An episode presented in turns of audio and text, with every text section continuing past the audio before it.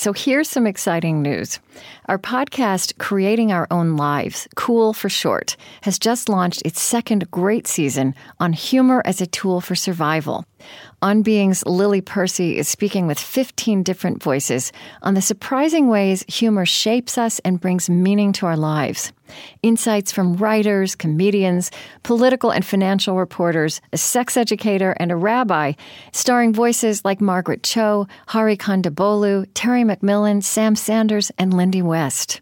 Find Cool on Apple Podcasts or wherever you download your favorite shows. On Being is brought to you by the John Templeton Foundation. The Templeton Foundation supports academic research and civil dialogue on the deepest, most perplexing questions facing humankind. Who are we? Why are we here? And where are we going? To learn more, please visit templeton.org. The Templeton Foundation. Stay curious. I love finding extraordinary people, well known in their fields, but hidden from many of the rest of us. Learning about such people, hearing from them, can shift our own world a little bit on its axis. Enrique Martinez Celaya is a world renowned painter who trained as a physicist. A philosopher's questioning and a physicist's eye shape his original approach to art and to life.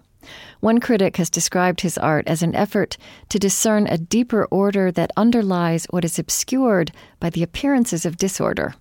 Enrique Martinez Celaya poetically speaks of the whisper of the order of things. He says that works of art that speak to humanity across time possess their own form of consciousness, and that a quiet life of purpose is a particular form of prophecy. There's a tendency for us to think that to be a prophet or to do anything grand, you have to have a special gift, be someone called for. And I think ultimately, what really matters is the resolve to want to do it, to give your life to that which you consider important. And if you have no skills to offer or nothing special to offer, it's all the more amazing that you do it, the more remarkable. I'm Krista Tippett, and this is On Being. Enrique Martinez Celaya's art has been exhibited around the world, from the Hermitage in Moscow to a collaboration with the Berlin Philharmonic. He grew up in Cuba, Spain, and Puerto Rico. He studied engineering, physics, and quantum electronics at Cornell and Berkeley before leaving science for art. I spoke with him at a live event at Biola University in La Mirada, California. I met with some faculty today, and um, talked about how I run into really interesting people from Biola all over the place. Um, this is a I, I very much value this place uh, and its tradition of faith and intellect hand in hand. Um, I'm and so I'm thrilled to be here tonight and thrilled to have Enrique with me as my conversation partner. Um, so let's just plunge right in. You were born in a small town in Cuba into the socialism there of the 1960s. And that's a really interesting time and place to be born. Um, also, that socialism was officially atheist. I wonder how you would describe um, the religious and spiritual background of your childhood there. Um, Cuba was probably the least religious country in Latin America, even mm-hmm. before the revolution. Yeah. And by 1964, when I was born, there were no churches. Our churches were not really part of the of the community. My parents sort of held on to their sort of Catholic God, even though it played very little role in into our lives. And most of the Cubans I knew were into Santeria or Espiritismo, which were other traditions. Right. And sort of the magic of of that made the the challenges of communism, the migration, and all of that more, more in some ways, more manageable mm. for people. Mm, mm-hmm. But but then after that, I went to Spain, which is a little different, and Puerto Rico. Right. And how old were you when you left Cuba? I was seven. Okay. I mean, so you were you were quite young, but it also is interesting for me to think about living in a time and place when revolution was a was a living idea. Um, I mean, did, do you think that imprinted you, um, even at that young age? Oh yeah, I mean definitely. I mean, this was a time that that the revolution was there were some many problems that we were facing because of the shortage of many things. Yeah. But it's still the idea that, that this big change has happened around us. There was a certain utopian feeling floating in the society still. Yeah. Um, and it was hard not to get touched by that as a kid, even though my parents themselves were against revolution. But I'm, I was uh, intrigued by it. Mm-hmm.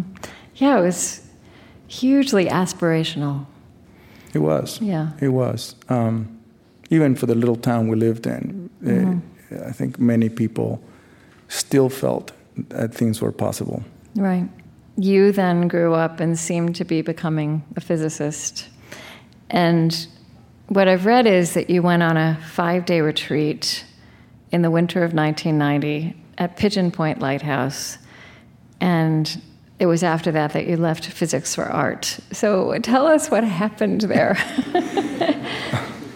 yeah, it was it was a, it was a crisis. Um, Did you know you were in crisis when you went there? Um, yeah, uh, that, that, that's why.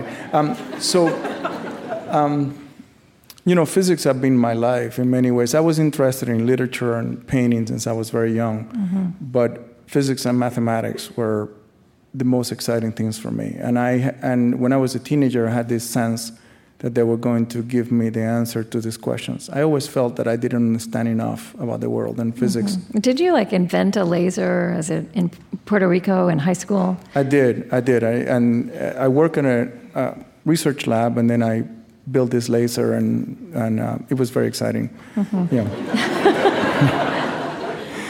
Um, and, and, you know, and, and, I work in a nuclear accelerator, accelerator at Cornell. Then I work at a place called Brookhaven, and I was really destined to do that for mm-hmm. my life.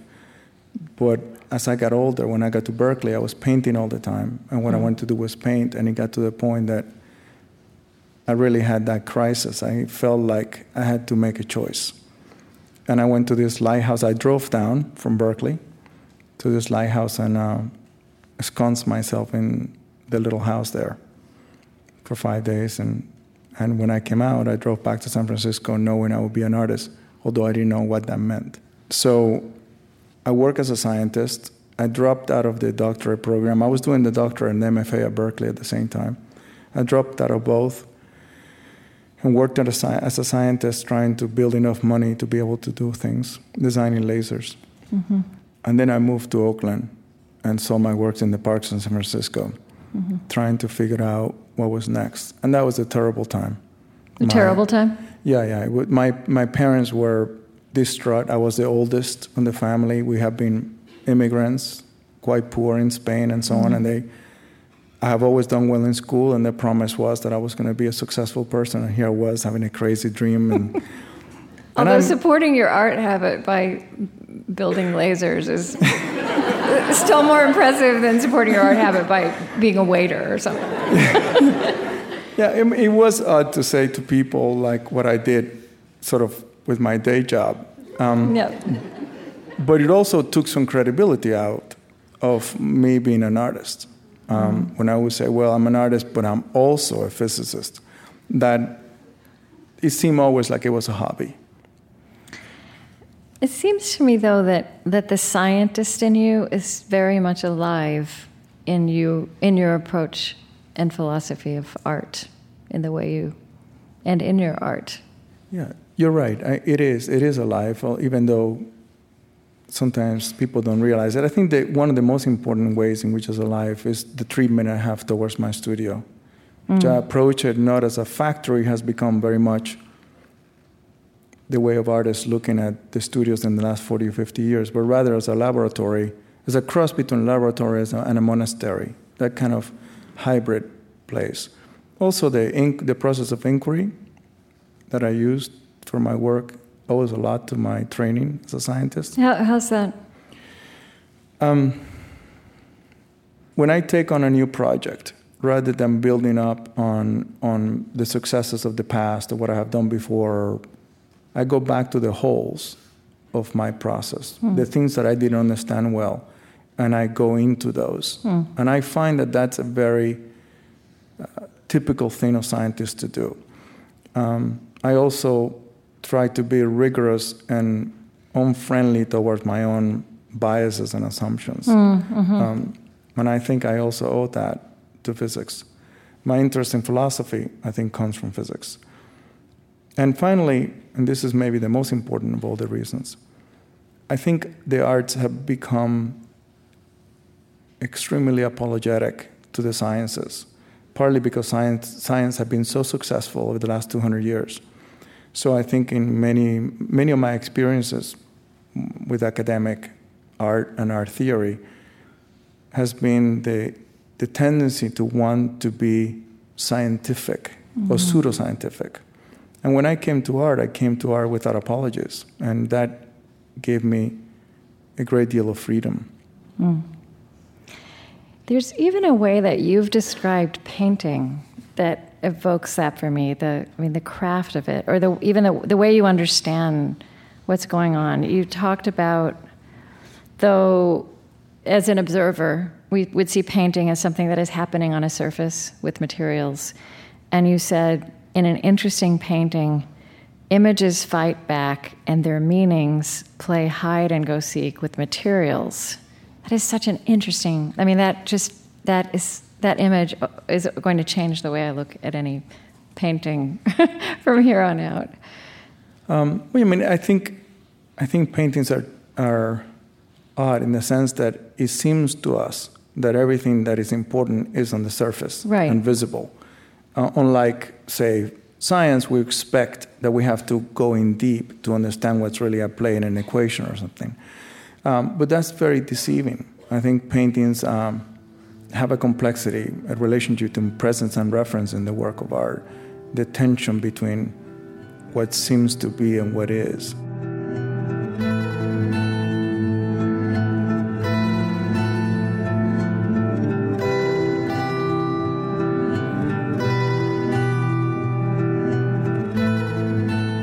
I'm Krista Tippett, and this is On Being. Today, with philosopher and artist Enrique Martinez Celaya.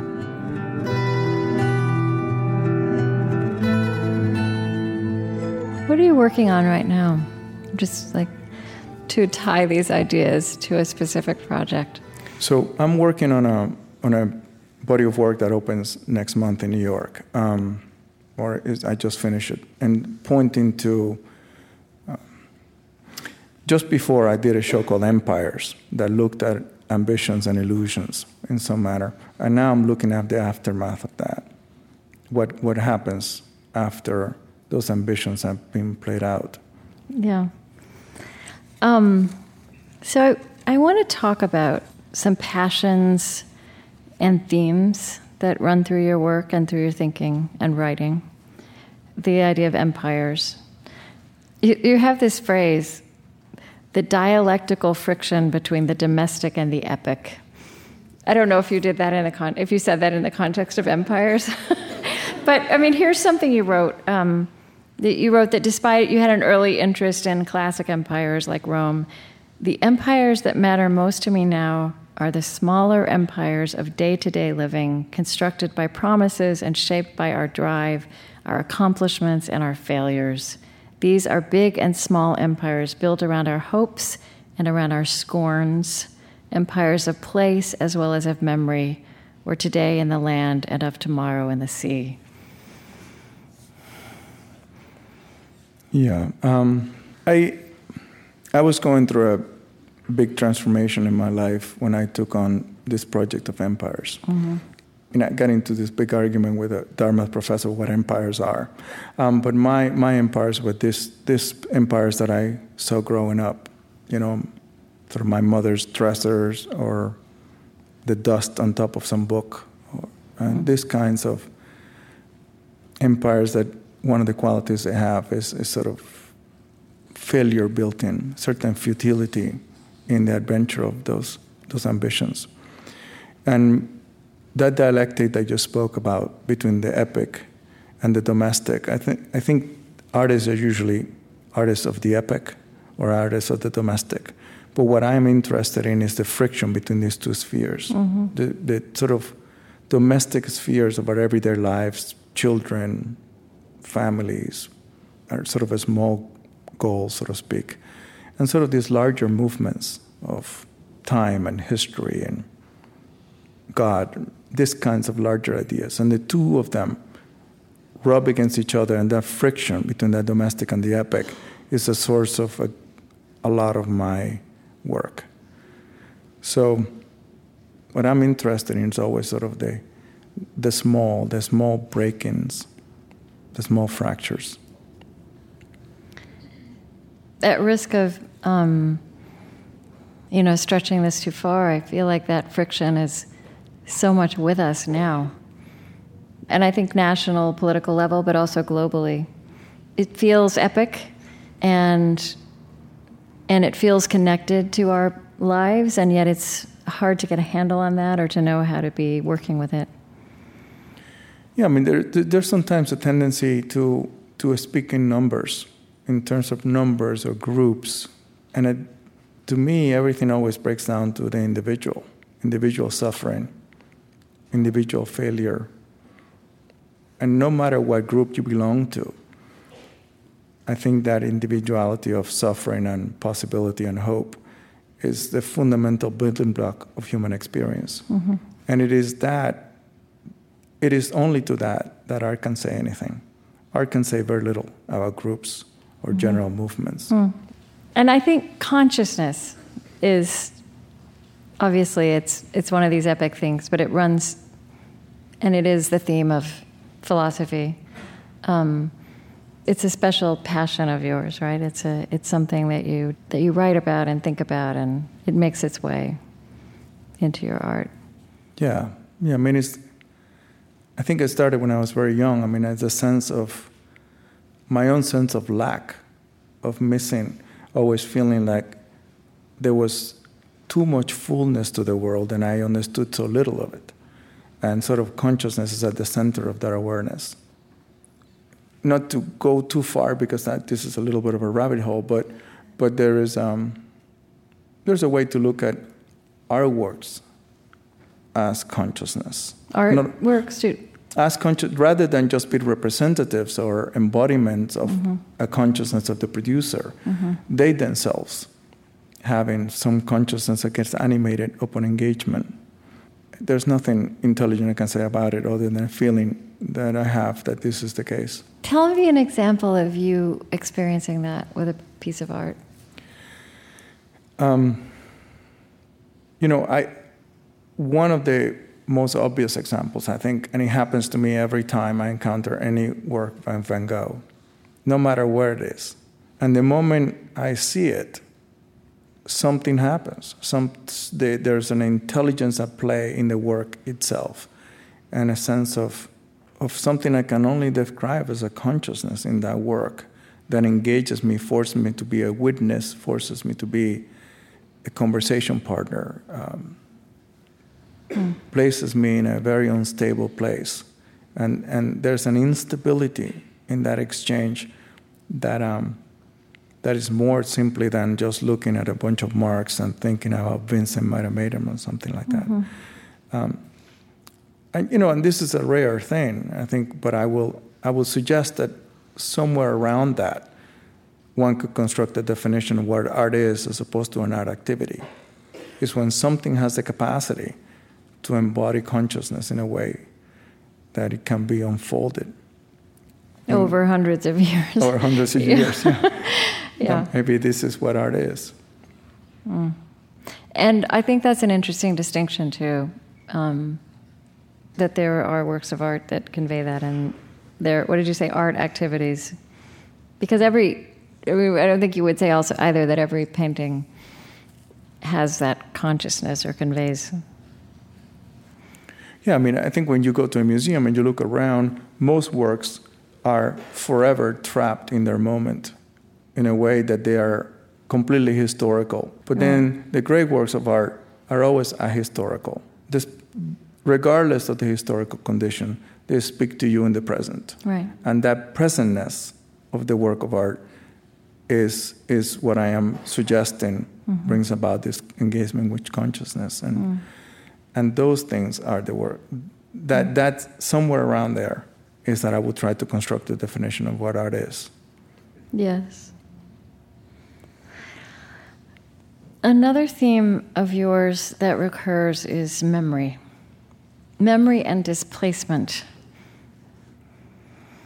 Okay, so here's this um, poem, which I think I saw it because you, you have these notebooks that accompany some of your works and exhibits where you and they get public. They're really fascinating if you have a chance to see them. You, you, they're handwritten, and it's basically your, the notes you take. It's basically a journal, right? A journal right. of the of the process. So I, I saw this um, written in one of those notebooks with words crossed out, and, and then here it appears very all neat and tidy on the page. Um, it was not time or circumstance that displaced your memory; it was concentration. Then the whole house filled with birds, flapping their wings, shaping the air into snowballs of sound, which they threw against corners long ago left to silence. The yard, abandoned to weeds, had the flowers of laughter, and the window flickered light over the porcelain fish, which for all time jumped from the dark crystal table. I'm totally fascinated by it was not time or circumstance that displaced your memory. It was concentration. And I have no idea what you're saying there. so please explain. um, I think that um, I find that sometimes in my experience of some people and some events, the only way to move past them, the only way to survive them in some manner, is with some sort of sometimes seemingly heroic effort, um, almost a practice of forgetfulness that you have to every day wake up again and forget them again and forget them again. Um, until that practice of forgetting them becomes sort of your everyday thing. Mm. And um, you know that that seemed like a love poem there that you read but it was a, a poem to a moment of my childhood. And, and yeah, it was effort. It was a hard moment. It, it, was, it was a hard moment not because something happened to me, but yeah. because of the fullness of that moment mm-hmm. um, and those conditions and everything that the world around it, the world of the people around them, the feelings of those things, you know it brings together a great deal of memories of um, of departure and so on, and mm. and who I was and who other people around, and then and required um, you know a, sustained effort mm-hmm. to to not sink into into that place and never come back. Mm. And that's the thing with memories. That's the thing with certain circumstances that they're so vast that if you don't keep swimming against that current, it will draw you back and you will never recover.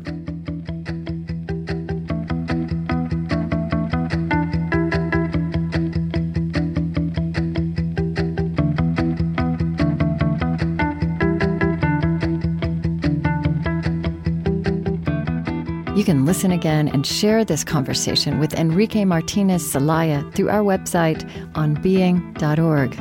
I'm Krista Tippett. On Being continues in a moment.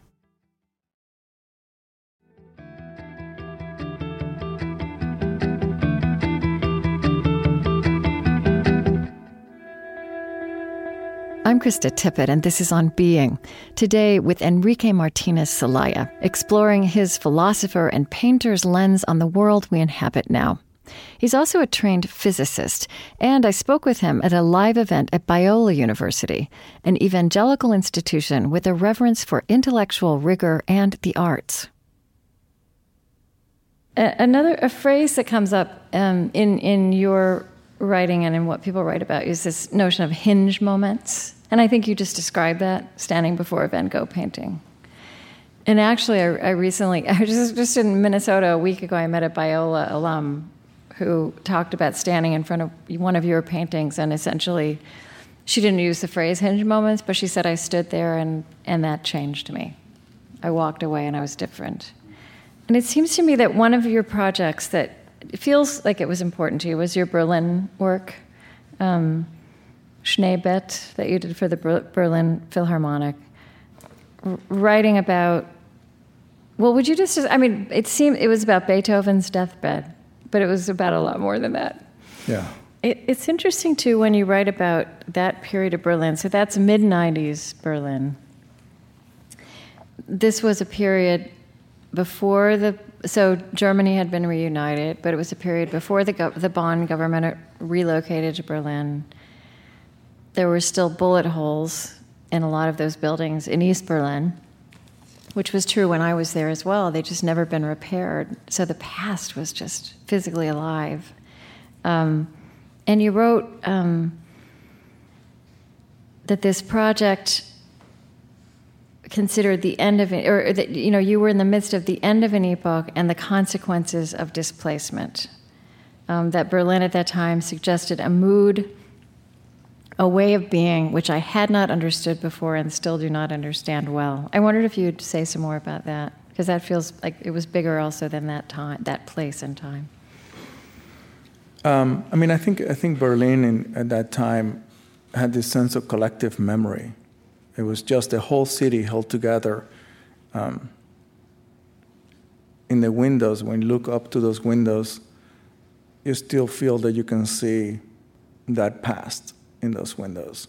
So, in many ways, it was my own exploration of my exile. Strangely enough, going mm. to Germany to find it. Um, but it was, it was through that to all those desolated houses of Berlin. Um, at that time, really, it was uh, you felt that you were walking through a past yes. that was still half animated in some manner. And um, did it take you back to that uh, 1960s socialist Cuba in that sense? Oh yeah, it, it did. Yeah. It did, and uh, it did in a way that by being unencumbered by my own specific history, I could see it with some distance. Mm-hmm. Um, yeah, and and I have to say, it was that language is very resonant for me. I mean, you know, the end of epochs, the beginning of something that you can't quite understand, the consequences of displacement. That's very resonant language for this moment in the 21st century, I feel. Um, I don't know. Do you think of it? And I feel like, as you say, your the places you've come from, the places you've been. Also, you you have a certain perspective on that that can be useful. I mean, I, I, one, of the, one of the consequences of being in exile um, is that in some ways um, you gain the world in many ways. I, I, feel that the freedom that comes with being in exile is, the, is to take all these different ways of looking at these problems of displacement and loss and then incorporate as my own. Mm-hmm. And without necessarily trying to tie it up to specifically the Cuban exile experience. Um, but I do, I do feel that there, this is a moment in which the conversation has been narrowed to sort of create this sort of simplistic opposition between locals and, and the other. Mm-hmm. And I think that is more complicated than that. I mean, I think one of the things that I'm most interested in is to find the strangeness the, in each of us. The, the strangeness. Sort of, the strangeness, the yes. sense of otherness. Yes. Um, in us. I mean, I think that we all carry a burden of otherness, mm-hmm. of, mm. of not being a local, so to speak. And I think getting in touch with that will make this simplistic opposition disappear somewhat mm-hmm. or completely if we look at it closely enough. Mm. Um, I'd love to talk about religion and the term religious, how what that means for you. And I, I think actually where we are, it flows right into that. Um, the way you use the term religious, I see it um, connected to connotations of consciousness also of an awareness of moral failings, of emotional ambition and seriousness. And I, and I don't um, have a sense, this is not something that you overtly speak about or reckon with. So, the religion of my, of my childhood um, I had a contentious relationship to that religion of my childhood. But even though I had a contentious relationship with it, it mattered to me. I want art to do what religion does for my parents mm. and for people who are believers. Um, a certain inquiry into truth, a certain clarifying force in one's life, a certain guide. And that's how I have approached it. And, and, and that's why I sometimes react when, when people ask me what the work is about. I mean, nobody asks what religious experience is about. Right. They just, if they ask something, it's how does it come about? And, and I think um, I find sort of like Wittgenstein that even though I'm myself not religious, I look at life from a religious point of view. Mm. That the questions that people usually address in religion are the ones I want to think about and talk about, not only in my work, but, but in my work. Mm.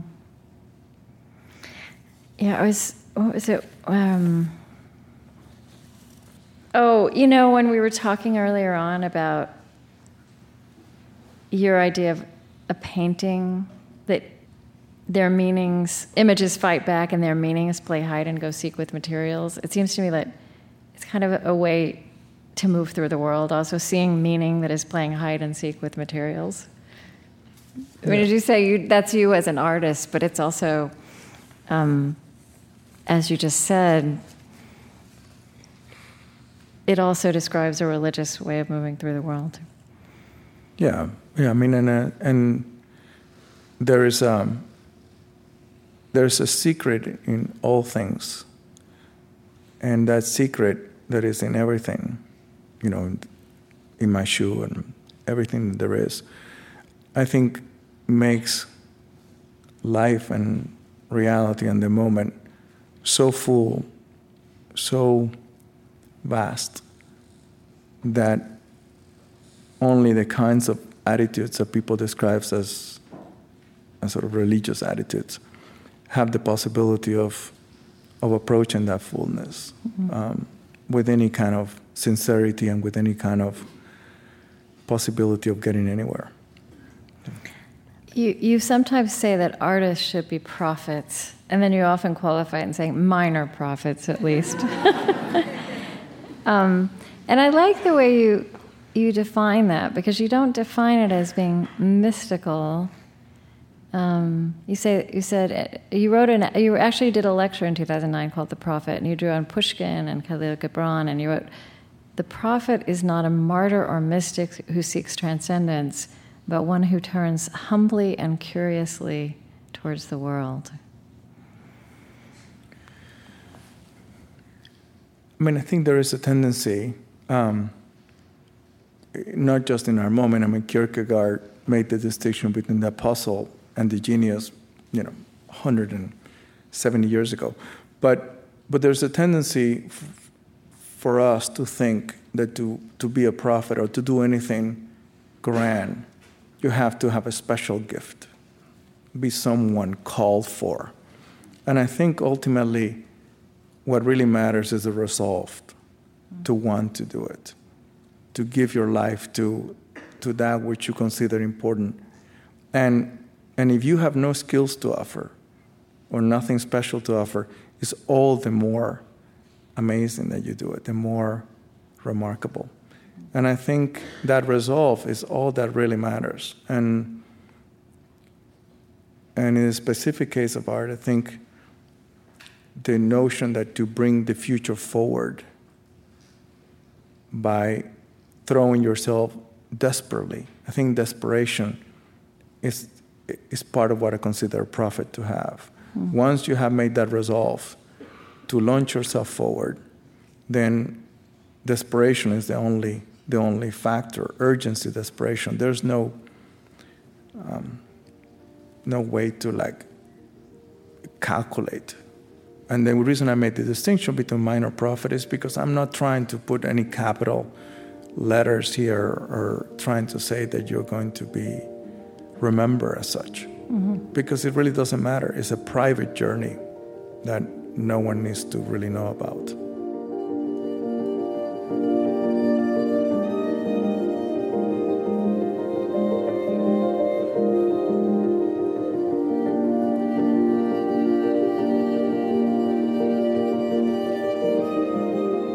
I'm Krista Tippett, and this is On Being. Today, with philosopher and artist Enrique Martinez Celaya.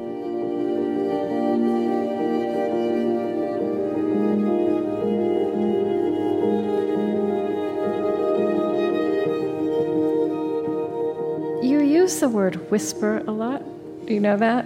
In your I, I didn't know that.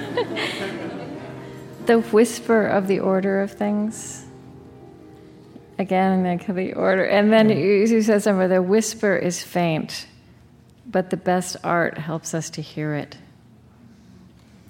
yeah i mean i think the reason why i use whisper is because maybe maybe i have i have little ears um, but it, seem, it seems that both in science and art and anything in anything um, the truth are not screaming that much um, and I think that you have to be attentive, silent enough, be able to look and listen very, very carefully. And, if, and, it, and even then, you have to be very lucky to hear something.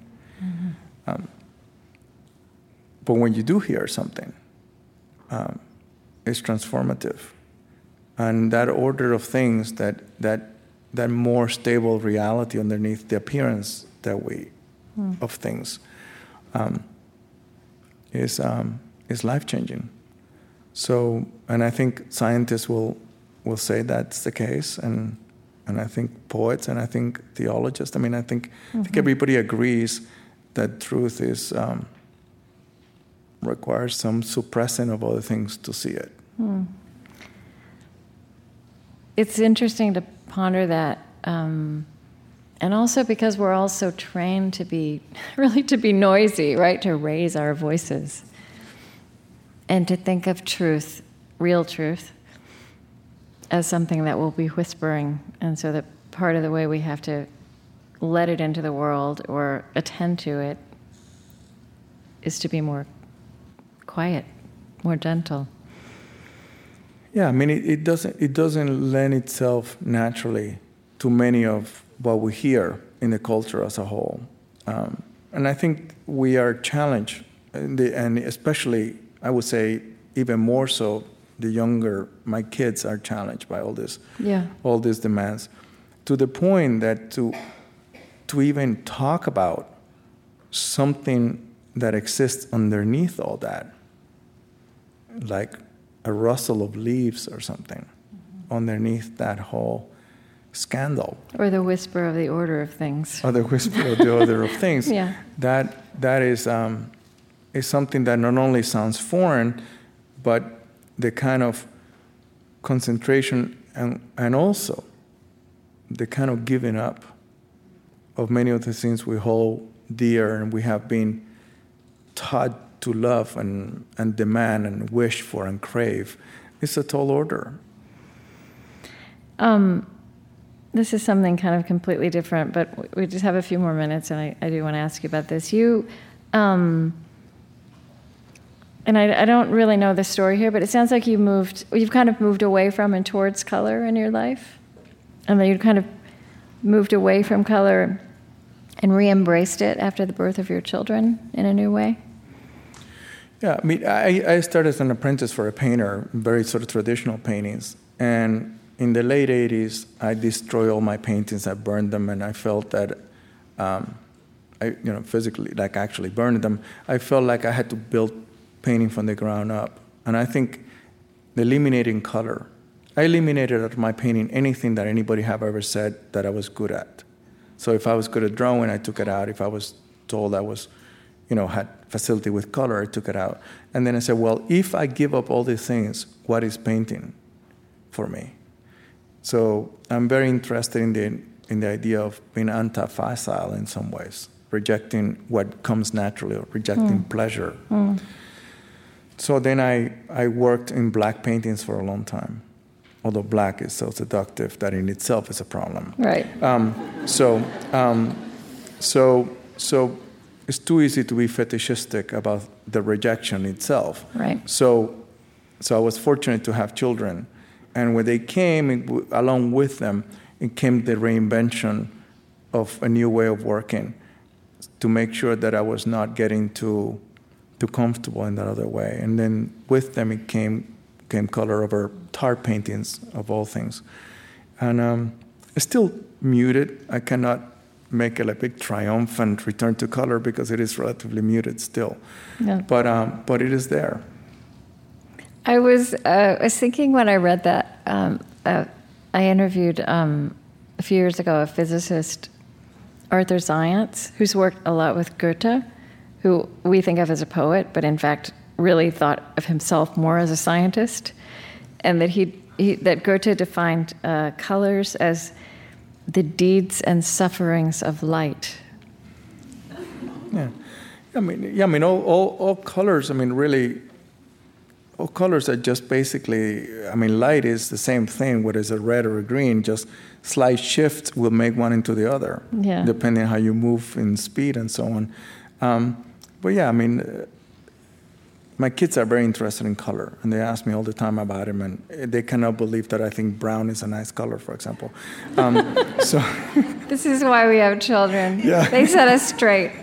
yeah, um, but but I think I think that there's an emotional relationship that colors can bring about, and um, and paintings are intricately connected to to the notion of not absolute color, but local color, colors in relationship with one another. Mm. And I find this to be uh, a profound part of the encounter of with paintings. And the colors of paintings are always insignificant or relatively lame compared to nature. Mm-hmm. Uh, you know, a lot of the great things of paintings is the constraint, the limitations. I mean, that's what makes them a creative enterprise. It's the constraints. Mm-hmm. A lot of people talk about art as freedom, when in fact it is the constraints that allow the possibility of art to, to happen. And color, constraint under the pressures of, of these relatively small dimensions, is, um, is beauty under compression, which is always an, an exuberant form of beauty. Mm. Um, I, I, this is an, a final detour, but it, you have such an interesting view of, um, and you wrote about this, about photography, and you wrote about this a lot in your Berlin experience. And it strikes me because now, and like for people in this generation and our children, photography is something, it's a momentary activity. It's almost synonymous with seeing, taking a picture. Um, and you talked about, I hear whispers again. Photographs whisper that to look at them is to lose or overhear something. That the chemistry of photography holds grief as a potential. I just think this is so interesting to think about memory and mourning. Um, that there's so much going on in pictures, so much more meaning than we attribute now. Yeah, I mean, I think I think that when people look, say, at a portrait of somebody, we always think that what what we're saying is that person is no longer, but in fact, it's, it's the other way. It's, it's us that do not exist for that photograph, oh. and as such, and as such, there is a grief, a mourning mm. of the loss mm. of. Um, always built into a photograph. Oh, on my painting table, I have a photograph of Robert Frost with his son Carol. And Carol, many years after that photograph, Carol, in the photograph, Carol is maybe 13. Many years later, Carol committed suicide. Mm. There, and I have that photograph with two apples from Robert Frost's orchard on my painting table. And I look at it every day. And I think that photograph knew everything that was to come. Sort of in the leaning of, of Carol towards his father, um, the future was there. And, and I look at it every day to figure out if I can catch it, in which part of it. So then, three inches away, I have a picture of my son and I.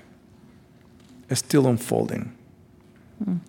And I'm trying to understand how that photograph, who tells me that I don't exist for it, is holding sort of all that will be in its place. And I think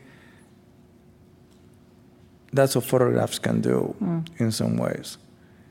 And, and like many other things, by taking so many photographs, by having in our phones, um, we, we don't look at them carefully enough.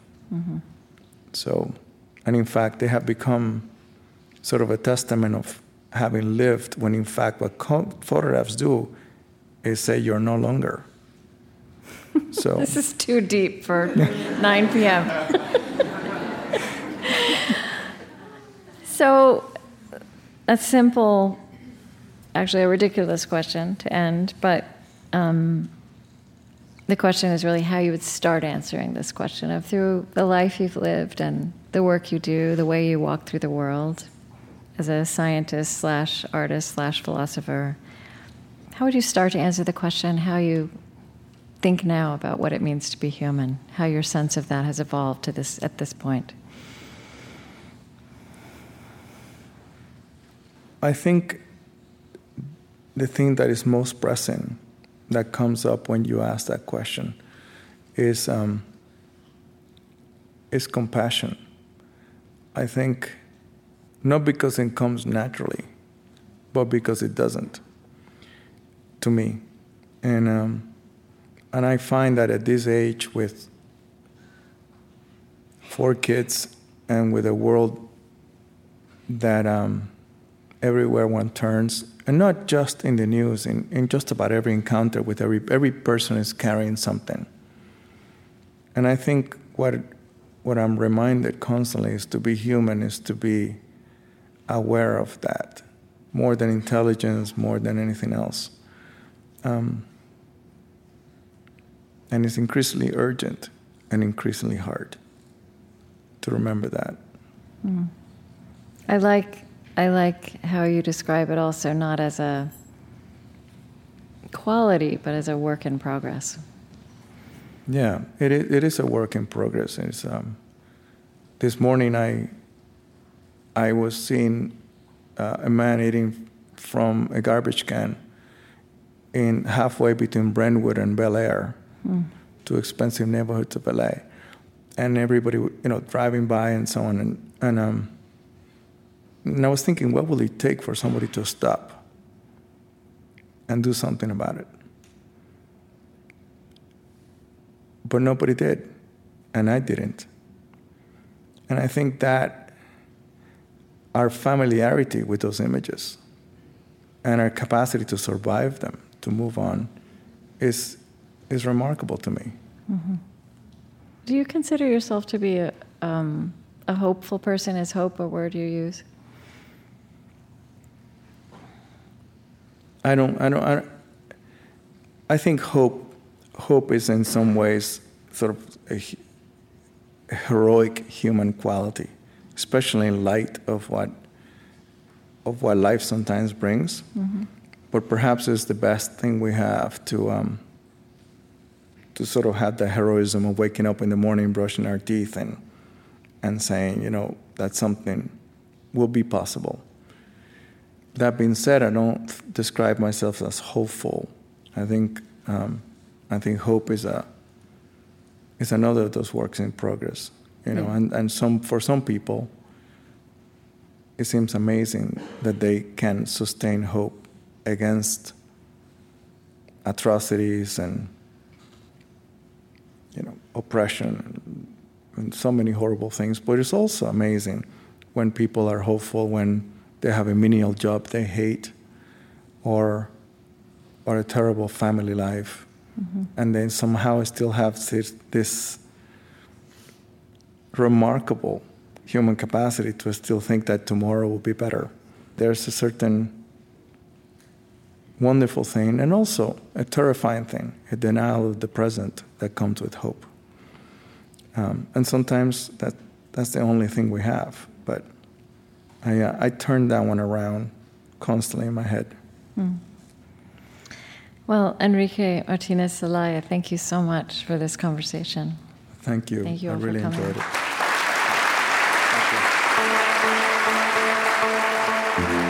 Enrique Martinez Celaya is the Provost Professor of Humanities and Arts at the University of Southern California. His many books include On Art and Mindfulness, published by Whale and Star Press, an imprint he founded in 1998 to publish works of art, poetry, and critical theory.